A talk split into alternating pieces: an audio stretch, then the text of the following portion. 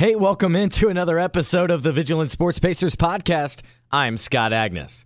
Well, today on the podcast, I'm joined in studio by Michael Husain, the director of an upcoming ESPN 30 for 30 short entitled Slick Nancy in the Telethon. Pacer fans by now have surely heard about the infamous telethon that was seen on Channel 4 back in 1977 with the franchise's future in question. They were out of money, and this telethon executed by the Leonards was ultimately what kept the Pacers in Indianapolis and was one of the many factors in leading to the city's great sports landscape. Now, the documentary will be shown on the 6 p.m. edition of SportsCenter on Friday, February 19th, and it will also be posted before then for anyone to view around the world next Tuesday, February 16th.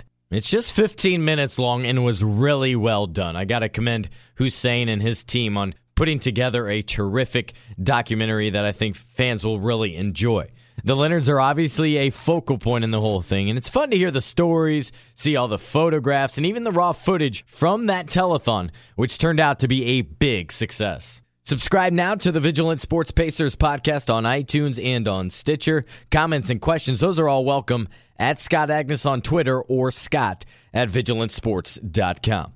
For all the details on the project, I sat down with Michael Husain, who pitched the idea to ESPN and then executed it perfectly. This Pacer Telethon is going to be a, a special thing. I've already previewed it, and it is spectacular. And now I'm pleased to be joined by the guy, Michael Husain, in studio, the director. And this is one of those things that there's no front facing person. So that's you, the uh, director in these 30 for 30 shorts.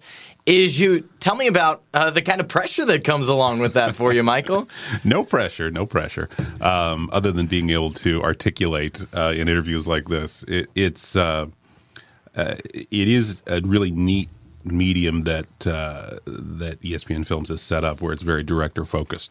Um, you know, and that's this was a very different project that way, in that a lot of documentaries that you produce for television um, you know, there's uh, there's sort of a, a, a strict series of guidelines that you have to hit, and uh, this was one where you are directing very freely, um, and and so you, you it's your vision, and uh, and then they sort of celebrate the idea of filmmaking, which is. Uh, which is a rare and very cool thing. I've worked with ESPN some. I know there's a laundry list of paperwork you got to f- fill out and directions. What's their, like you said, the direction? Was it a couple pages of requirements that you have to hit for it to be considered?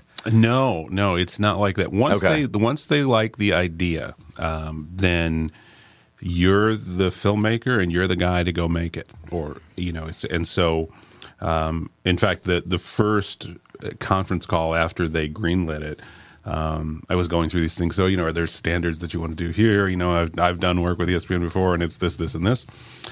They're like, no, no, this is an easy conference call. We're just kind of kicking it off. You go where you want to go. Just let us know.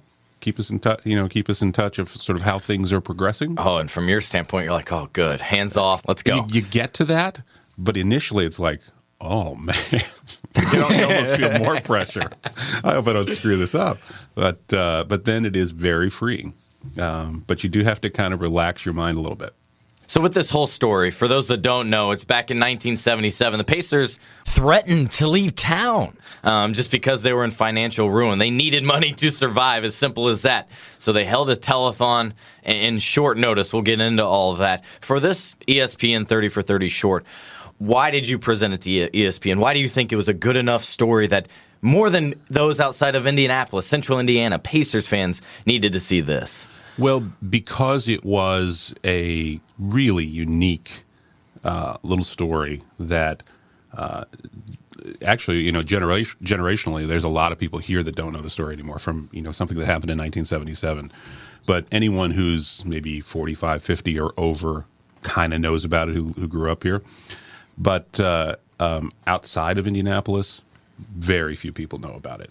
And, uh, you know, the, the way that sports has grown over the, the whatever, 40 years it is Yeah. since then uh, is so incredible and, and, and overwhelming, the, the money behind sports, that the idea that a team, a professional sports franchise, was uh, on the verge of bankruptcy because of $2 million Um, and back then, that's it- way that- more than it is today. Well, that's, that's the idea is that it, it was an incredible amount of money to, to the ownership group. It wasn't the Simons that owned them then. It was a, a group of six or seven small businessmen, basically. And, uh, uh, and they had sort of maxed out their lines of credit. They, they didn't have any more money to put in. And so, uh, you know, they, they really were so strapped that if they didn't come up with this money, they had to move the team. Uh, but anyway, getting back to your, your original question, it, it was it's almost unfathomable that today, if you had the Pacers or the Lakers or anybody else say, "Hey, you know, been- been- we're on rough, it's rough times." we got to throw a last ditch effort Yeah, together. How about you guys, Yeah. you, the community who build our stadiums and pay tickets and pay exorbitant amounts for beer, come and save us? Uh, no, nobody would believe it, but it happened. Yeah, that's pretty crazy. So then, before you presented it to ESPN, and I'd like to know how that process works. If it's just you had a source there, a contact there that helped you to it, or there's a formal submission form. But is that something first you kind of do your own research with it, see how easily this can be done, and if I assume you got to have the Leonards on board with this, or it's not a story. Yes, you, you, you definitely do have to have the Leonards. Uh, the the initial process for me, I've done a lot of work for ESPN over the years, so it was just a matter of sort of uh, being connected to the the person who ran Thirty for Thirty, um, and so the the meeting itself um, was was basically a, a referral. Um, but there is a formal process that, that anybody has to go through. Um, and so I had to go through that too, but it, it helps Yeah. to have somebody that can connect you. And they're very particular, and every one of theirs is very good. Yes. So yeah, you, they're- ha- you yeah. have to be good enough. um, and, Yeah. and that's, uh, I guess it is a nice compliment to get the meeting. Um, but uh, even then beyond that, uh, so if you can get in the door, then you know you have to have some good stories. Um, and so going in with the telethon, it was a story that I had thought about um, maybe a decade ago, uh, nine, ten years ago, and did a little bit of research into. There really wasn't a lot of footage of the telethon. Is what I quickly came up against, and so um, you know, looking at a, a traditional full length documentary, um, a half hour or an hour, pretty tough to fill that. Um, and so I kind of put it aside, and uh, and then as the as the shorts came along, um, that one sort of came back out to me as like you know maybe we could do that. Then it's here. really kind of feasible with, the- yeah, with what you're is- working this with. is like maybe just the right medium. So um, when I pitched it, it was um it was very quick. The response was like, "Wait, tell me more, tell me more, tell me more." And within ten minutes, we were pretty sure that that we were going to go forward. Wow, Greenlit kind of. I mean, I'm sure there was Yeah, yeah, there's a- formal a- process, but Yes, but essentially you, you got the okay. Yep, you can sort keep keep in- going down that road. in the room. Yeah, Um, and then uh, yeah, it maybe took another two weeks of some some back and forth on paperwork uh, before it was formally greenlit. But but the uh, we, I left the room feeling very very good. Tell us a little bit about your background and is this your first directing project? What other things have you done for ESPN, Michael? I have been doing this for uh, for a while now, so I've done uh, probably close to a couple hundred hours worth of television programming. Um, most of that nonfiction documentary programming. So uh, for ESPN, uh, I've done. They had a. This is their sort of flagship documentary series now. Um, eight years ago, it was a series called SportsCentury, which was basically their version of A and E's biography, biographical programming about great athletes, uh, coaches, and I, I did 20, 25 of those episodes for them. We were fortunate enough to win um, three national Emmys for that work, and uh, uh, did other work for them. Um, have done specials when they did their 25th anniversary uh, special. We did a reenactment of the the catch with Joe Montana and and uh, um, Dwight Clark, and and were able to to be a part of that production. Uh, have done a number of things for ESPN Outdoors. There was a series called The New American Sportsman, which we produced. Um, uh, you know, a uh, a hidden camera thing for uh, for Oh, yeah. outdoors. so yeah, uh, and, and then uh, a lot of work with uh, Discovery and A and E. I helped launch uh, the series American Justice on A and E, and uh, so that was a very long running documentary series, uh, criminal justice driven, uh, A and E biographies, lots of different things. Take us through the project of putting one of these together. And by this, I mean, how, how much are you scripting out even before the interviews, how you want to go with this, um, the research that goes into the interviews, and then the post production side of things when you create the uh, still image with a moving effect and having graphics, that whole thing. Share all, all about that because I think people would be interested in that. It's uh, it's very the the first step is always research. So uh, you've got to understand as much as you can about what happened. Since, since it was a real event, you're not you know making something up. Uh, um, so you don't really create a script uh, so much as a very detailed outline, uh, and that outline is driven by your research. So you have to understand, you know, f- for instance, this, you know, who who were the owners um, uh, for something in 1977 who's still alive. Um, and uh, the, you know that that's a shorter list than than you might think. Unfortunately, and, yeah. Um, uh, and then reading as much of the of the background newspapers, that that kind of you know historical research that you just you, you can't shortcut it. You have to just go, um, just dive in. Uh, there haven't been any books written about the telethon, so but if it were a different subject, you might read books about things once you've got that, then it's you know you could take any story and think about what's the newspaper coverage and that sort of thing, and you'd really only be getting the top layer. What you really have to do is talk to the people who were there, and so uh, you start calling people. Um, so you know, I called Bill York, who's been at the Pacers. Forever. He was on our last podcast, Okay, actually. well, there so you there you go. I, mean, I mean, that guy knows where all the skeletons. oh my goodness, yeah. and, uh, Stories for days. Um, uh, you know, we called Chet Coppock, who wound up being in the in the doc because he hosted the telethon.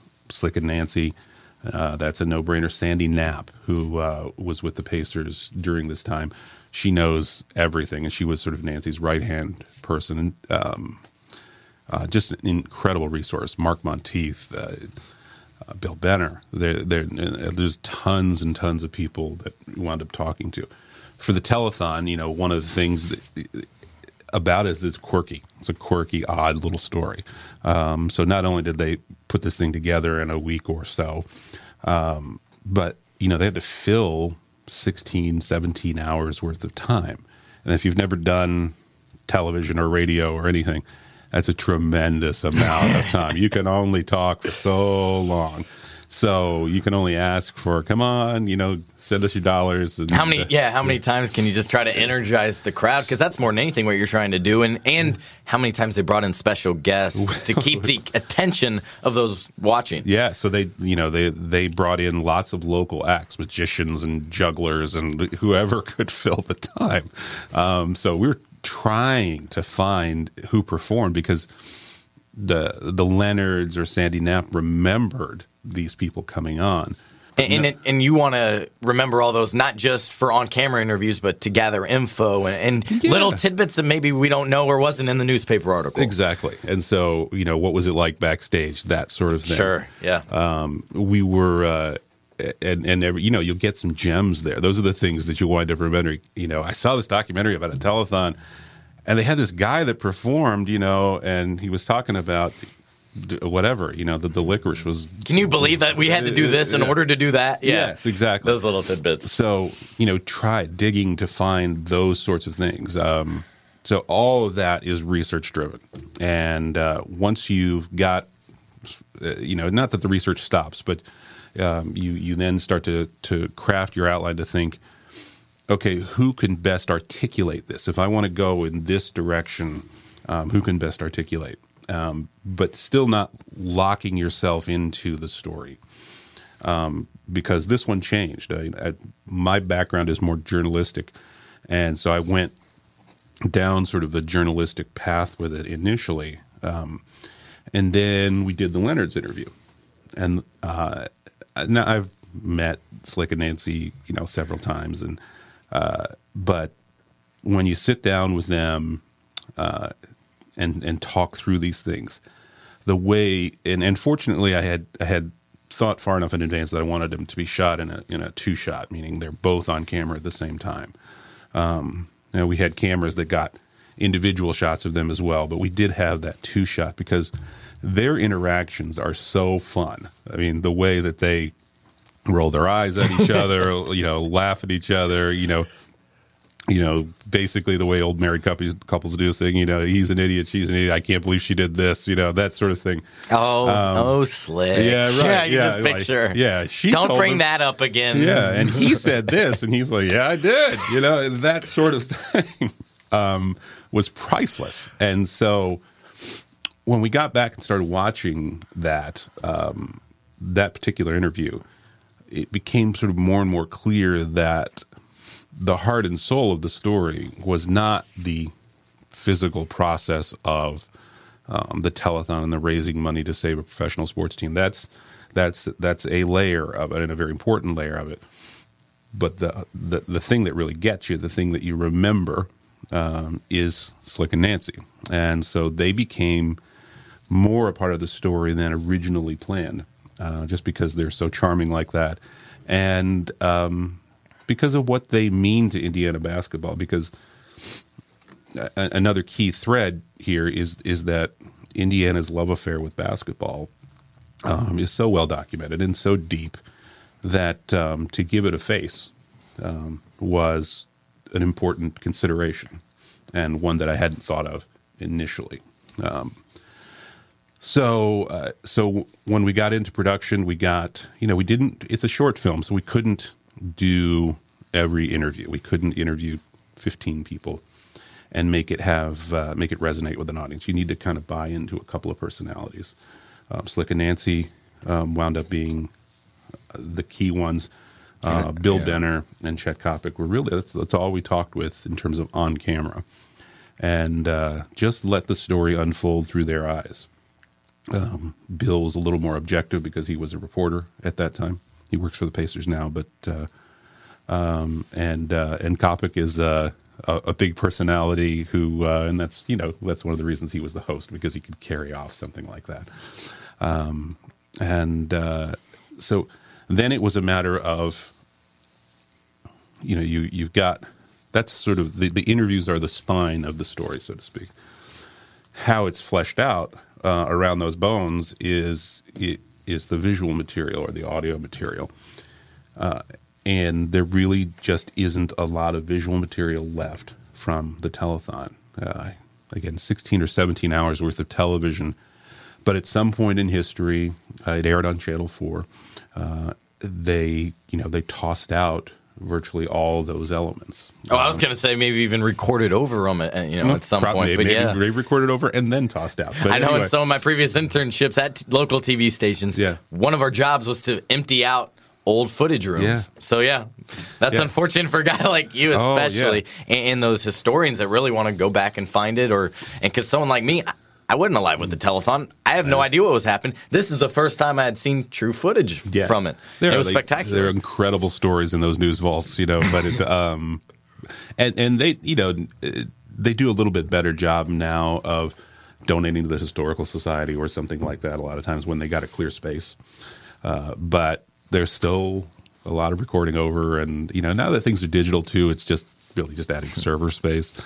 But in the in the days of tape, uh, and this was also in that transition between when when they used film and then went to old the oldest forms of videotape. So um, the records aren't as good. It, it's uh, but anyway, you know, we dug and dug and dug. How ultimately did you go about finding the footage? I think it was at Channel 13 that had the broadcast, correct? They well, no, it was a simulcast. Um, Thirteen and six um, copied what Channel Four was doing. So, so Oh, there- okay. So there were Gotcha. um, uh, so Channel Four was the lead on it, and so uh, Channel Four, fortunately, uh, there was a retrospective that was done their birthday, um, and there was some footage in there, and so that's uh, that's sort of the key area uh, where we were able to, to to find some footage, and then you know, it's not the first time that I've run up against things where there's no real footage, uh, but there are ways around it. You know, you try and think of, um, uh, you know, what about audio? Okay, WIBC and and and and some other radio stations were very involved um, in in promoting it, and and, and um, were there for part of the um, the broadcast, and so we uh, you know tried to contact the radio stations. Uh, again, nobody's nobody's got real deep archives, um, at least that included the telethon. Um, you know, okay, what about photographs? Just still photos. The uh, the Star certainly covered it, uh, but they only had, and I talked to because when you watch the the little bit of footage that we have, you can see at least two photographers, still photographers running Okay. around. So now you go try to no, find those exactly, guys yeah. or their outlet. Yeah. So you you know you send footage to a couple of people and say, "Do you know who that guy is?" Um, you know, and so I found at least one of the photos uh, or photographers, and uh, you know he remembered shooting it, um, but the uh, you know the archives would have been with the star. The star at this point only has three photos. Wow. Three photos. Oh, that's troubling for a guy like you. Yeah, You're hoping he- they have a database of Absolutely. All- 75, all- 100. all the Today names. it's probably 800. Yeah, But the negatives. You know, you just, just you know, all I got to do is find a contact sheet that, that showed what all the negatives were, Mm-hmm. Oh, man. um, and then I can dig in and, and find what I need. I can tell the story that way. And uh, nope, I got three photos. So, uh, um, you know, so so you're, you're basically kind of stuck with okay. I've got I've got three photos. We actually only wound up using two, as it turned out. Um, but uh, um, and then you build creative ways to, Yeah, to display do. those on the screen. So Right, it's not so- just, oh, look, here's a picture. Here's a picture. well, you know, so what we did was put those photos in an environment. So put one, and we found a 70s era studio television camera um, and shot a photo of uh, everybody, you know, the, the, the stage, this, the set for the telethon, and shot it from like five different angles. So we used it, you know, four or five times. We took the telethon footage that we had, which was only a, a couple of minutes worth of footage, and dropped it into an old television um, of the 70s era and then shot that. So not only do you see the television, the telethon footage full screen, but then you cut out and you see a, a, a TV and a uh, you know maybe a Pacers banner, and you come around the old black and white. Uh, you know, or colored, you know, slightly colored television. You know, those that kind of really muted from the '70s. Um, that that feel that's a little grainy and and uh, so because part of what we wanted to do in the original outline, the kind of creative brief, was to capture the 70s. Um, one of the first things you see when you watch this footage is uh, Slick's suits. I mean, they're, they're they're shocking. They're they're brightly colored, massive collars. Um, you know, it's the disco era. It's like it's just uh, amazing. So the the seventies hair is there. The you know he's got massive sideburns. The uh, uh, so so we wanted to f- get the feel of the seventies. The kind of you know at this point it's it's sort of fun and funny to look at. Absolutely. And so. Uh, um, so getting the old television was part of that. It was part of like just saying, you know, okay, remember the '70s were, while they're not that far ago, it's a long time ago. That's re- one of the reasons that this telethon could happen, where it happened, Indiana, and when it happened in the '70s. And I assume digitally you put a picture in there, if I recall right. No, there was we- a picture in there uh, In on the TV. We no, we fed the telethon footage. Oh, so, okay. So uh, we took a, um, I can't remember if it was a DVD. Yeah, we made a DVD of the footage. See, these these little things like for uh, what could be a five second moving frame, you might invest thirty minutes to a couple hours, Oh, easily hours. into an environment. Yeah, because first of all, we weren't sure the TV was going to work, um, and uh, and then we got it so that it was it's turning on. We didn't need sound; we just needed the picture tube to work. And so then you know it had the old kind of rabbit ears reception thing, and uh, this engineer guy was able to figure out a way basically to feed the footage into the TV. Oh, I figured you had a digital post production trick no, on that one. No, it's actually fed and it's playing. Uh, and then we were in a studio, and then we just did, did camera moves around um, at it, the footage as it played. So we ran that two minutes worth of footage on the t- that that old TV probably ten different times and created different camera moves. We just looped it, and uh, and then when we want to cut in during the documentary, we might just take a 10 second clip here, a 10 second clip there. It's footage you've probably already seen in the doc, but we're repeating it in this environment, and it's fresh to your eyes. So Yeah. it helps for me milk time so I can tell the story. And then I thought going back to the, how you use utilize those pictures and stuff. I thought it was a cool shot. So simple, but I believe uh, if I recall right, you had a still picture on top of a camera with the on air Yeah. something light on Yeah. the red light. Exactly. Just kind of indicating, hey, it's a telethon, it's live. Here's the image from it, and here's the camera, just to add Yeah. add a nice little feel to it. And just Well, thanks. a Yeah. small environment, but I, I like it. Yeah, I mean, you you do uh, you do what you can, and uh, you How many of those do you record and never use? Ooh, in this one, we had three photos. We wound up using two.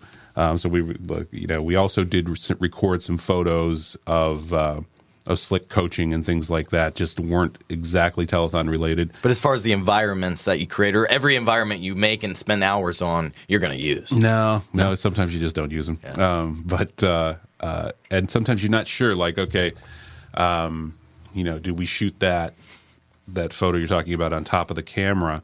Uh, we might have also shot it next to like because this was 16 and a half hours, and they they were ch- his chick uh, Slick was a chain smoker back then, so you know I, we also shot that I think in front of a, an ashtray with like you know cigarettes burning and just kind of that smoke rising and um, wound up not using it in in that environment. Um, so so yeah, you do shoot things that you don't you don't use. There's lots and lots of footage. The interviews uh, alone, I think we talked to Slick and Nancy for probably mm, well over an hour. It's like a 14, 15 minute short. So Yes. even though they're maybe on camera or their audio is used for a couple minutes, you're probably still using all kinds of their facts and info that they showed throughout the documentary. Definitely, definitely. They they're giving you while you do pre-interview with them on the phone and things like that.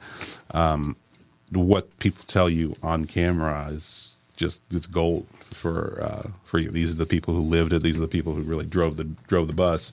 So um, uh, you know, yeah, there's lots of stuff that they gave us. Not only that that inform you know facts and stories that go into the thing, but they inform maybe how you might ask. Like you know, there might have been something they said that drove a question that I asked to Bill Benner later. Yeah, they tipped you off to something. Uh, Yeah, that I you just weren't aware of. Right, uh, and you can really only get that through conversation, uh, and that's again another one of those things that it's not purely journalistic. It's it's a film, and so a lot of it is uh, is getting a feel for things, and and you know memories are fuzzy after forty years. So, you know, Slick and Nancy might remember the prep time of this. Um, as a week. You know, we came up with the idea. We had a week to pull it off. Um, somebody else might remember it as ten days or fourteen days, but whatever it is, it's it's an incredibly tight window of time. To put on something so long, going live, and the number of acts they had to, Yeah. to sign up and take in to fill time. Well, one of the It's stor- amazing they got it on. one of the great little stories that uh, uh, that that what that's not in the the film ultimately, but uh, there was a guy here in town, a Dr. Rushmore. I actually think he's still alive. Um, and uh, he had done a lot of work prepping out Jerry Lewis telethons uh, for muscular dystrophy, which uh, so he had worked on those things. They the somebody knew about him, so when they came up with the idea for the telethon, like one of the first calls they made was to this guy, and he heard what they were trying to do and in the time frame they were trying to do, and he laughed at them. He said, "It takes a minimum of six months to pull this off. Um, how would you even get time on television? You know." You're asking a week from now for a television station to completely bump their schedule and, and allow you to sit on there for 16 or 17 hours? Did they donate that time, or how did that work? Channel 4 was their broadcast partner, and it was an independent station. So CBS or ABC or NBC couldn't have done it. It just would have been impossible contractually. But an independent station could. Uh, and so, yeah, the, the station manager was a guy named Don Tillman, who now is a professor out at uh, in USC. Um, he wiped the schedule clean, said, you know, whatever you need, we'll do it. I mean, it was in their interest too. The Mm-hmm. you know, that's their team. If that team leaves town, they're they got nothing. There's less of an intrigue and excitement to the city. Yeah. But uh, but anyway, this you know this Dr. Rushmore said, you know, how are you going to fill the time? How are you going to do all these things that have to be done over the course of six months? They pulled together, you know, in, in at lightning speed. Um, so you know that's that's a little story that you know we didn't have time for. It took us a little bit out of you know our story, but uh, is a good little nugget. Yeah.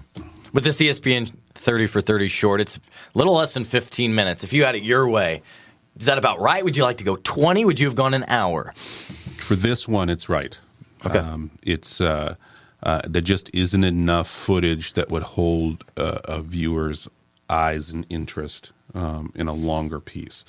Uh, if you were doing a feature film on it and you had actors and you could make the sets and do everything you wanted to do, mm-hmm. it's a great story. There's all these you could then you know mimic the acts. You could uh, you could mimic the meeting with you know Dr. Rushmore and, and those sorts of things, and you could easily do a, a two hour feature just on this little story if you wanted to. Um, so yeah, whoever wants to make the feature film, let me know. But uh, and you'll take care of it. Yes, yeah, right. Uh, but uh, for a, for a documentary short film like this, this is just about the perfect length. Let's hit some some of the nuts and bolts of this whole thing. Do you know approximately how many hours of footage that you maybe filmed? here yeah, through, uh, throughout this whole thing? I've never totaled it up, but yeah. in general, I would say that's a 40 to 50 to 60 to 1 ratio, something like that. Okay. Um, so, you know, like if you do an hour long piece, you could easily do 50, 60 hours of shooting to get down to that uh, that one hour. So this is a 15 minute piece you know whatever the math is on that. Yeah. Then from concept to the research, from that point till today, how long have you been working on this? I don't know. Um, I would guess that it's it's probably one that would uh, it would would drive me crazy if I really went back and looked at it because yeah. you know you're you're not you're making below minimum wage if you figure out how many okay. hours you put in, but it's it's a it's a joy. So it's really not you're not looking at it from that perspective. It's it's you want to do the best job possible on this story that you're kind yeah. of really into. If you don't mind sharing, as far as payment goes for you, is it based at all by views or anything, or is it just let's knock it out? No, we um, knock it out. And, Here's and we're contract. gonna. This yeah, is what okay. we do. So you know, make it work within this. I'm like, okay. They you technically so, own it. Yeah, so you complete yeah. it and deliver it to them, and uh, uh, you know they run it and do whatever they want with it. How big of crew did you have, or is it just you and you hire them for the work that you need done? Yep, that's. Uh, um, there were there are a couple of guys that are, they're really fine uh, camera operators, directors of photography um, that I wanted to use on this. Um, you know, Andy Young and, and Vinny Manganello, and so um, they came and, and and helped, you know, with all the shoots and uh, kind of created the look. You know, getting getting that that nice fluid motion on the. Uh, uh, the old photos or the old television, mm-hmm. Uh, the the shots at the arena, you know, looking through the net and seeing Slick's, uh, you know, Hall of Fame banner, that that sort of thing. Um, you know, they really provide some beautiful visual elements for that. Uh, the editor, a guy named Mark Costello, is you know just just a talented guy, and so, uh, but it's a it's a pretty small group, and uh, um, it, it's very collaborative. Um, while the you know director gets to do these fun interviews and and and you know be the guy as you said uh, it, it, really is a team there's no no way this stuff ever gets done without a team so take us on set for instance when you're talking with slick and nancy leonard mm-hmm. you sitting in a chair mm-hmm. beside asking questions off camera with the right. two guys you just mentioned shooting mm-hmm. is that That's what right. the setup is like mm-hmm. yeah so they're uh, for for that particular piece, yeah, we had two cameras. Um, I'm I'm there essentially between the two cameras, um, and just having what you try and do is to get the interviewees, in this case, like a Nancy, to relax. Uh, everybody is always freaked out when there's a camera around. Now now Slick is on TV and radio all the time, sure. so he's completely comfortable with it. And Nancy's been around long enough that she is too. But what you want to get to is a conversation. Uh, you want to have people let their guards down. And, and you know, and some of the questions, for instance, Slick certainly has answered a thousand times. And you kind of you kind of get into um, you know a, a, routine of what you answer at a certain question. What were the ABA days like?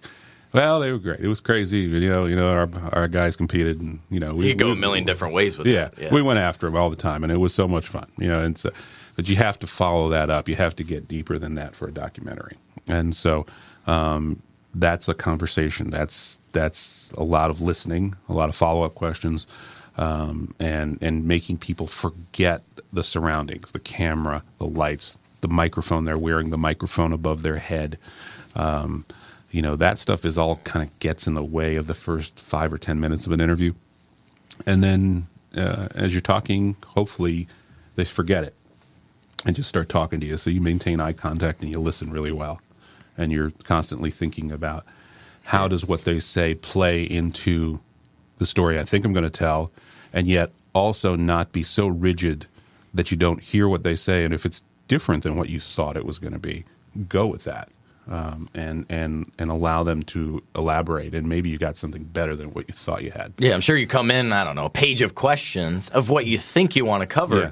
But you can't just, all right, number one, number two. Or Mm-hmm. Otherwise, one, it doesn't sound great. And, Exactly. and they're just, it's very back and forth. Yep. And then also, they may take you, as you said, they may take you in a totally different direction or bring up something you had no clue about. Yep, it happens all the time. And uh, you know what I try and do myself is is really go over those questions that I have written down a number of times before they ever sit down.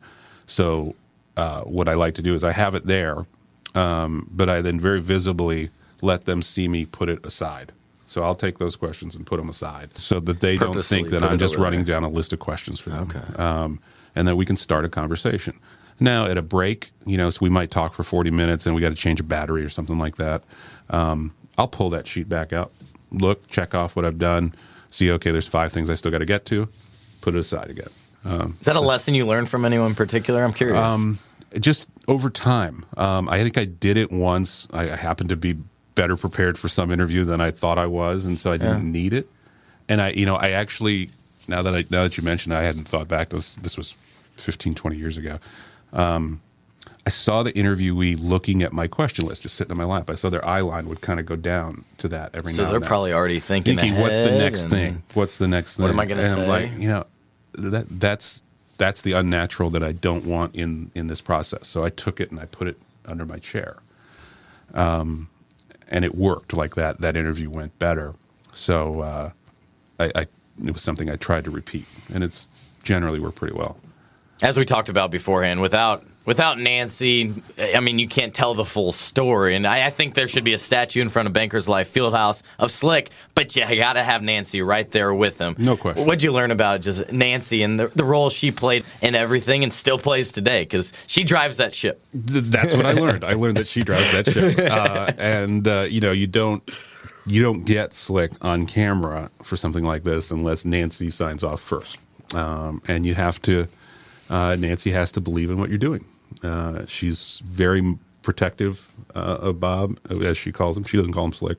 Yeah, that- that's Um, interesting. Because we, everyone nowadays, Sure. even at Bankers Life, calls him Slick. Yeah, and he, he doesn't mind it. I don't think they mind it. It's just you know, uh, you know, he wasn't slick when she Yeah, met him. it's just what you know. she was Bob, or he was Bob, uh, and uh, uh, so the uh, she's she's super super smart. Um, she does not forget anything. Um, so you can say something, and a month later, bring it back up. She says, "Oh yeah, I remember." You know, it's uh, it, she's I don't know. They're in their eighties. Um, you would think she's in her fifties. She's just sharp, and she goes to every game. She's you know she's she's like the biggest fan uh, there is, and and uh, Yeah, it, Uh, I- pretty, on, on that note, there's a couple shots at the very beginning. I think the end, still holding hands. They're Mm-hmm. Yep. walking in. Yeah. Well, they're in love. Walking into Banker's Life, It's- and you you wouldn't know that they've been married 50 years if you just heard them or, or No. saw what the actions they showed towards each other. again, that's the, once we realized that, that that was going to be a significant part of the film, it became not a, so much a telethon story. In fact, the initial title of it was the telethon. Um, it became Slick Nancy and the telethon um, because it's a love story. It, it's it's you know they met at IU. Um, you know Bob was a star basketball player there and won the national championship for IU in '53 with a with a late free throw and. Uh, you know, she was, you know, his his fiance. He went off to war. Um, you know, went off to the military, and and you know came back, um, and then you know had a great pro career, and and uh, um, so the you know, but she became so knowledgeable about basketball through their relationship, and she's such a fan. So their basketball isn't uh, you just can't unravel it from their life and their relationship. It's it's just a part of them. And so uh, that was a really nice metaphor i thought for the entire state of indiana uh, where basketball is such a critical part of growing up here. Um, there just isn't a kid who doesn't doesn't shoot around in the driveway, um, and uh, and it's been that way forever. Class basketball or not, you know, it's just um, people here love this sport and and will do almost anything for it, and so that feeds ultimately into the telethon. Not only Slick and Nancy's participation because they were employed by the Pacers, um, but uh, but also the the what the the city and the community was asked to do. Um, come and save professional basketball here. So so those those themes uh, and and and their love, you know, you as I say, they Yeah. they It's pretty cool. it is. Um, you, you know, it's they're the grandparents that uh, that everybody wishes they had. You know, you see them, as you say, holding hands or just chuckling with one another. You know, the, sometimes when you watch people laugh with one another, you kind of see it in their eyes. And Yeah, uh, they're just giggling like they're 18 yes, and exactly. in love for the first time. Yes. It's still going. Yep. So this thing's called Slick Nancy in the telethons. Right there says directed by you, Michael Husain. Uh, in a short director, how do you define what that role is for something like this? the biggest part of it is the the crafting and that outline and creative brief and taking that through to the finish so uh, it's like a it's like a funnel. You know the wide part is when you're just in the outline stage and you narrow and narrow down to, so you choose who are we going to interview to tell the story. What's it going to look and feel like? Directing those cameras in the field. You know i want to make sure that we have um, a shot that that goes you know, left to right because I know we're going to come out of something else that goes right to left, and I want to contrast. Um, little, so so all sorts of little things like that. Um, color schemes. Do we, you know, do we infuse a little blue or a little gold into things just because those are pacer colors, whatever it might be, um, and then because the interviews are the the bones of, of the of the piece, um, driving and conducting those interviews. So, uh, you know, again, you can be a good listener or not a good listener, and uh, and ask questions based upon that. So, so the director really, really drives or directs that. Sure. How many versions of this did you have? Was it one of those where you made several edits along the way, and this was that that fourth and final piece? And and were any of those coming from from ESPN and said, "Hey, let's change this," or do you have complete control over the finished product? you have complete control, but they they certainly suggest, and they're smart suggestions. Um, you know, I've certainly worked with uh, executive producers at networks where you get a suggestion and you think it's, you know, that is not for the betterment of the Where's story. Where's this coming That's from? He- he that's just doesn't ego-driven, understand. or Yeah. it's just ego driven. It's like I can make a suggestion, so I will. Um, none of this was like that. This these were all great suggestions. Um, you know, and, and there they were outsiders to the story more or less. So, so you know, hearing you know, boy, when this when this chuckle happens, make sure you don't cut that off because it was great. You know, that moment was really stuck with me. And being an outsider provides a unique perspective because even I know this, right? In your storage, you know how you want it. So sometimes you'll mistakenly do Again. something, or in, in writing, you know, Yes. have words that that shouldn't be there, or you misspell. You just need a, an outside perspective to look it over uh, several times. Everyone needs an editor. You know, I Yeah. you know, I, you know, you look at the great authors of you know modern day, you know, Stephen King or whatever, and uh, I promise you, his editor does tremendous work for him and never gets credit for that. So there are always you know good trusted eyes looking at things and giving you feedback and suggestions. You don't have to take it, um, but uh, but a lot of times it's better than what you would have done anyway, or um, or complimenting what you've done. So you want to make sure you don't lose it. Um, so uh, yeah, there were to answer your question, there were probably five or six different Okay. versions before we got to the final. Couple last hits I want to hit on. Most memorable thing for you about this entire project. Uh, I'm a relationship guy, so uh, um, really getting to know Nancy a little bit was a lot of fun. Uh, I just think she's great. I think it's her story more than anything. Um, uh, you know, she, you know, the, the the credit, for instance, that Bob gives her for, know, she was technically the assistant general manager during those ABA Yeah. Pacer days, um, but he sa- he says it on camera. He says like. There wasn't no assistant about it. It was, you know, she was the general manager. I was the coach. I, you know, I, they had that title because I was a I was a man essentially, but uh, but she did all the work, and uh, you know, she really she motivated people. She and Sandy Knapp sat in the you know the conference table with you know looking. They'd been management had had told them, look, we don't have any money, and they're like, oh, what are we gonna do? How do we fix this? So they didn't just sit on their hands and say, well, we can't do anything. They said, we got to find something. We got to do something. And so, um, you know, the the Pacers, as we know them, the field house, all that doesn't exist. Yes. If, if Nancy Yeah. sits on her hands that day in 1977 and, And says, I can't do anything. Sorry. And there was a great shot. Folks will see at the very end where she gets emotional. And, hey, we did this. Mm-hmm. That was a nice ending to the, kind of the whole story. Yeah, yeah, and uh, and you know, and and there are plenty of people who will tell you that not only did they save the Pacers and what the Pacers have become, but uh, there's no way the Colts, a professional football franchise, would have come here in, in the early '80s um, without the knowledge that that the fan base would support them. It's amazing how drastic difference the city would be Yeah. if there's no Pacers, because then there's no RCA Dome, then there's no Colts, There's no Super Bowl. then there's no Super Bowl, there's no Final Fours, there's no, uh, you know, Big Ten tournaments, yeah, all the, those N- type the NCAA things. never moves here. Yeah, without uh, yep. that sort of thing. It's uh, um, so you know, like anything, you pull at a thread and you could unravel an entire sweater. Um, you know, that was that was a really critical moment. That telethon is as quirky and odd and homespun as it was. I mean, you know, you see the photos and the pictures, and it's like the set is. It's like made of cardboard, you know. There's like they got some tables that they've put like a blue banner around, and then it's like written in hand, "Save the Pacers." You know? um, Yeah. you know, it's like uh, like the Chick Fil A cows have created a uh, a set. One thing you wish you could have done, one person maybe you wish you could have talked to that you could not. It, uh, I think, more than anything, I wish that we could have gotten.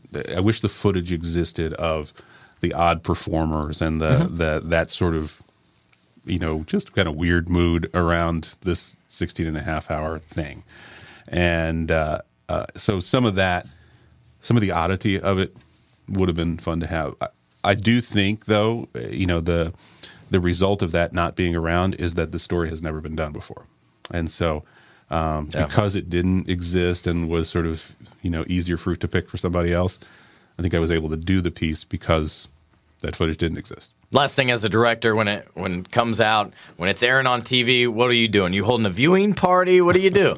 You got to celebrate, Uh, Yeah, right? you do. Um, At least with close friends and family. Friends and family, yeah. Pop a Uh, bottle of champagne or or something. a beer anyway. But Yeah, uh, you know, I'm not going to do the Peyton Manning, but uh, but uh, but yeah, I mean, it's going to run on SportsCenter on the 19th uh, at, at in the six to seven uh, uh, p.m. window. So you know, I'll, I'll have first of all, I'll be recording that, and second of all, um, watch it, and it's fun. It's, but you know, it's funny when you, for me anyway, when you watch the stuff come across. Um, you're still sitting in the living room With your director's hat on? no, no, no beret. Sorry.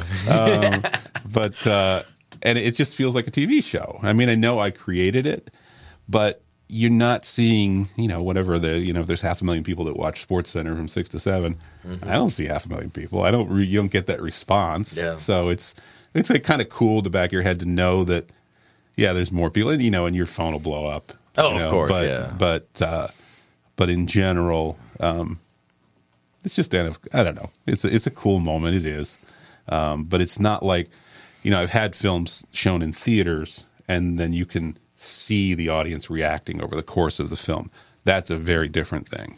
Um, so it's not like that, but it's it's it's pretty awesome nonetheless. This is spectacular. I'm glad you did it, and I look forward to seeing it again and for everyone to, to check it out. Slick Nancy in the Telethon. Michael Husain joining me here today, the director, the guy that had it from concept to ESPN. I appreciate it, Michael. Yeah, Thanks so much, you. and congratulations. Uh, it, it, it. it was really good. Yeah, thank you. I'm glad you liked it. Thanks again to Michael Husain for joining me in studio. I enjoyed our conversation there.